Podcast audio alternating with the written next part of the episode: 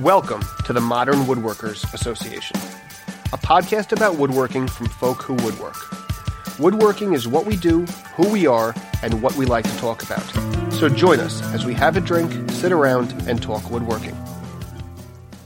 This is a pretty special double edition of the five questions.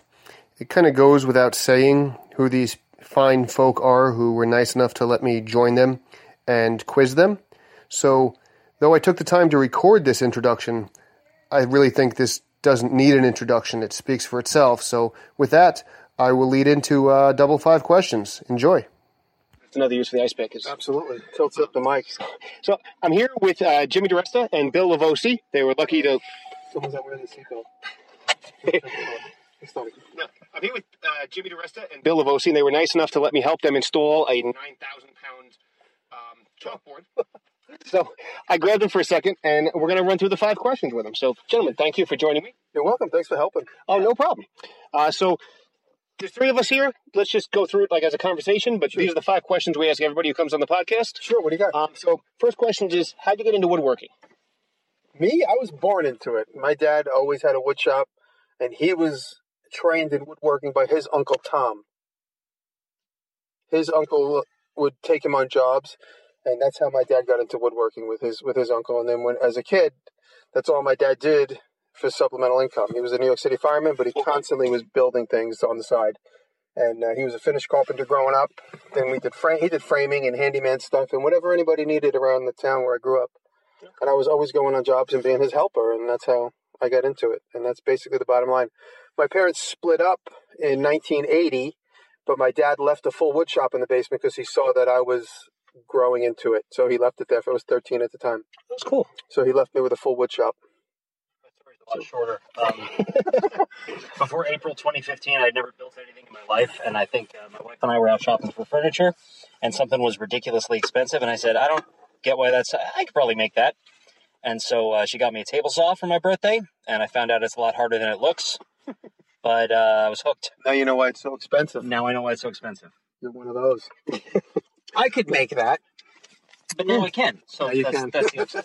Yeah, you, you do ultimately get to that statement. It just uh, takes a little bit more time and money than you could ever imagine. Yep. All right, so what's your favorite tool?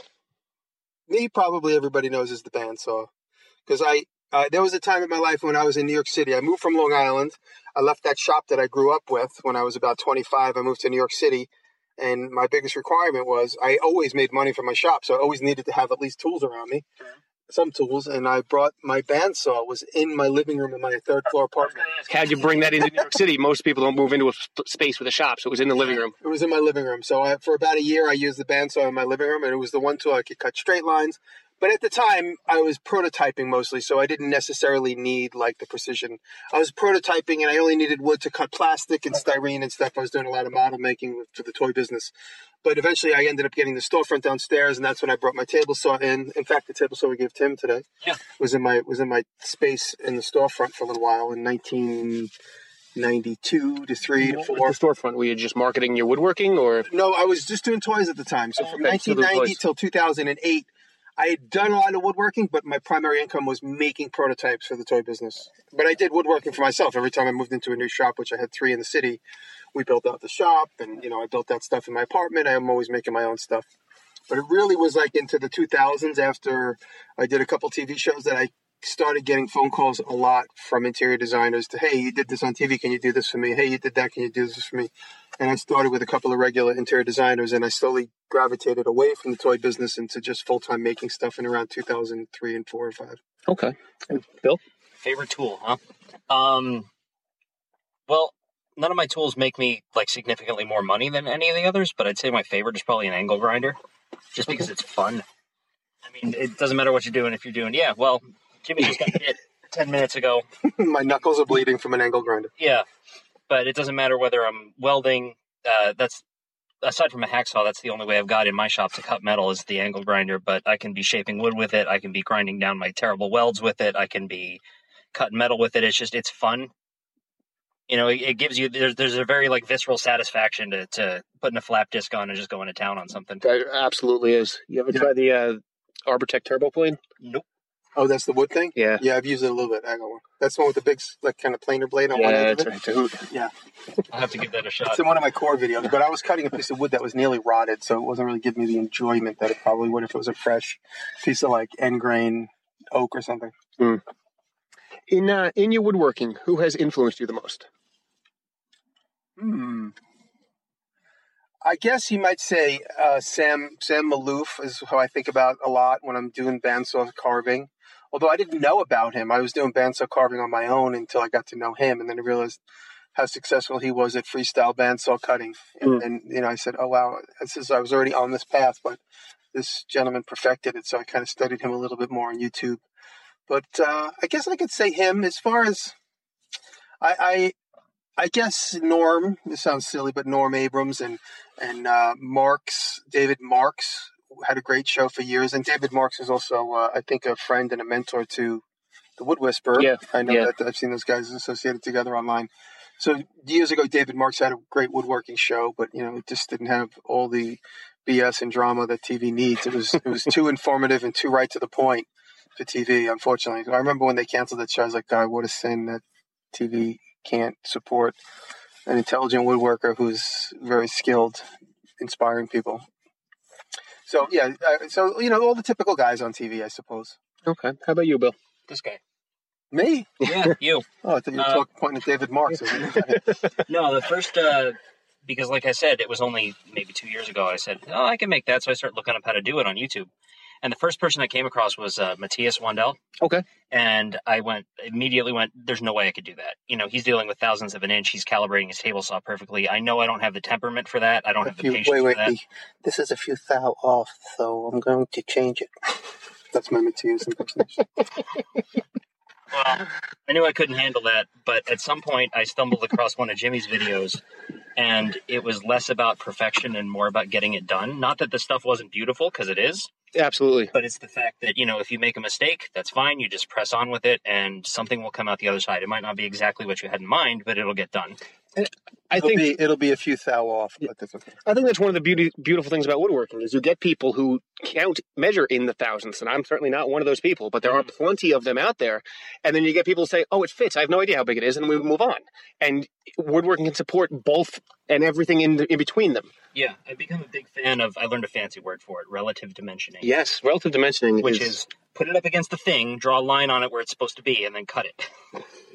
you know what, and then it, and it fits. Yeah, and then it fits. I, I never knew that was what that was called, but I always say let's. The way I say it is, I say let's just work in real life. If we have a piece of wood that could fit over to where it's got to go, let's put it in place and write, draw a line on it. Yeah. Yeah. That's great. Relative dimensioning and learn something every day. Now you can charge more when you put that in your proposal. That's right. I'm gonna do relative dimensioning, and they'll be like, "Oh, wow, that's fancy." That just means I won't use my ruler. What uh, in your woodworking? What has been your biggest stumbling block, and what did you learn to overcome it? Precision. we were just talking about. I, I I think I'm genetically predisposed to not be precise, and so it's funny. I, I Daniel, who's going to be in town this week from Switch and Lever, I wrote to him once. I said, "I wish I could be as precise as you," and a comment, and I meant it. And he wrote back. He says, "I wish I could be as unprecise as you," and he meant it. So you know, we both have our uh, cross to bear. Mm. But uh, you know, I work within the limitations of. I try my best to make things precise, and part of it is, you know, I, kind of have like a, a woodworker's mentality in a machinist world. We were talking about that today, and where it's like, you know, instead of bringing the drill bit up through the stages till you're the right dimension, you know, till you're the right diameter, I just go right with the half inch drill bit and say, ah, screw it, let's see what happens. Right. And then, you know, it doesn't come out precise, but it's just a matter of patience sometimes that I don't have. Sometimes it's a matter of, you know, me believing that I just don't have it, and so I don't try.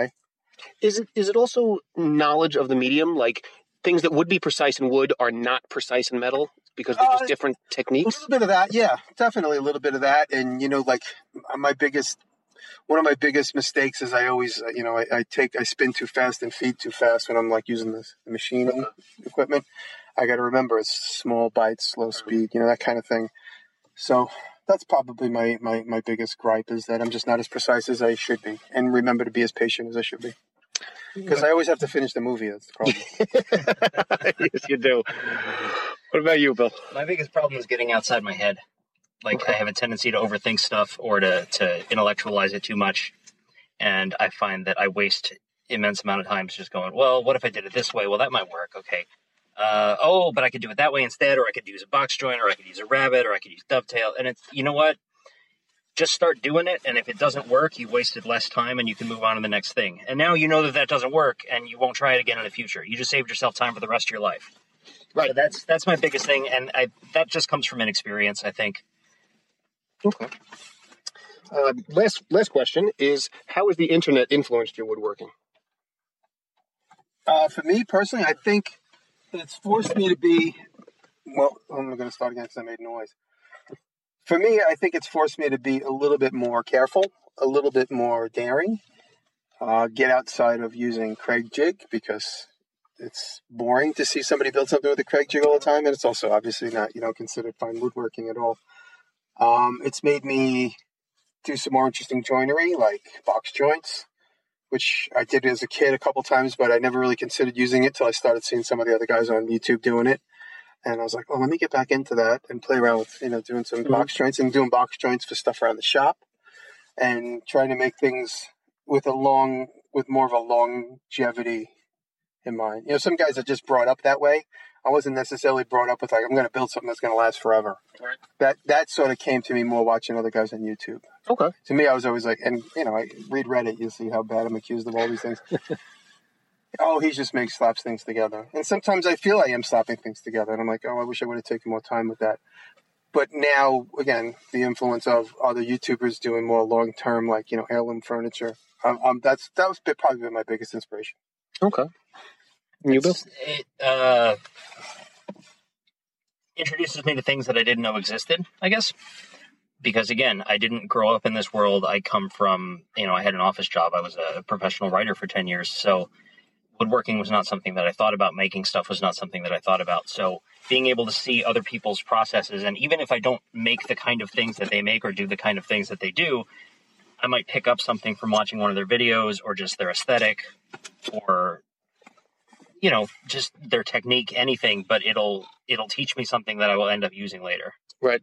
Right. so, and i think just that access to information uh, is probably the biggest way that it's changed my uh, thing Okay. Well, before we wrap, Thing, that was elegant. you're, i'm good like that i'm supposed to be the word guy and i'm calling it the thing well, this is audio. If you were writing it down, you'd, you'd have edited that out. this is why i write because i can edit Uh, before we wrap this up, I got one bonus question specifically for Jimmy. Um, my understanding, having talked to you, Bill, is that our other friend Bill wants to know this. What's a DeResta? what is a DeResta? it's a half Guinea, half Irish, handmade fix it man. The best answer I've heard. Thank well, thank you both so much for coming on with us. And uh, where can people find out more about you online? Not that they won't know already if they're listening to this, but just humor them. For me, I always say Google me. You get the most variety of stuff. My YouTube page, my YouTube page, of course, is one thing. My web page is something that always needs to be updated. Which you know, the minute you're done, you think you're done. It's like out of date in a week. So it's that's always been a difficult thing for me. My buddy who does my web page is somebody that it just is having a baby and he's got a new house, and so my web page is probably going to be stale for a while now. And you, Bill? Well, you can find me at One Car Workshop on Twitter, Facebook, and Instagram. I also host the podcast Makers Hustle, so you can check that out. You can find Jimmy on Making It, by the way, another great podcast, probably Great, thank the like the Maker podcast. Ooh, thank you. Yes, Oh, you know what? I'm going to announce right here. Is it ready? Yeah. We're ready. Drop a bomb. You could tell everybody I'm dropping Okay. a bomb right here because it just happened. Nick Offerman's going to be on the oh, show Oh, excellent. October 10th. I hate you. He wrote to me and said, "Hey, can I come on your podcast to promote my new book?" So he's coming on. Wow. Bob and Dave have flipped out. This was last night. Oh, you you saw me get the message, Yeah, and then I Yeah. told him. Then we we ironed it all out in the evening. I was I was feigning surprise, Jimmy. I was trying to play everything. I forgot. now you ruined it. It's ruined. I forgot done. But yeah, check out uh, the Makers Hustle podcast. Although no one's going to listen now, they're going to want to listen to Making It because Nick Offerman's going to be on. We do have an episode with Jimmy DeResta, so you're one degree from Nick Offerman. That's cool. One degree. Uh, but yeah, One Car Workshop. You can find me on YouTube, Facebook, Twitter, Instagram, and various other media. I also occasionally freelance for Make Magazine, so check that out too. Excellent. Well, thank you both so much. I appreciate it. Sure, man.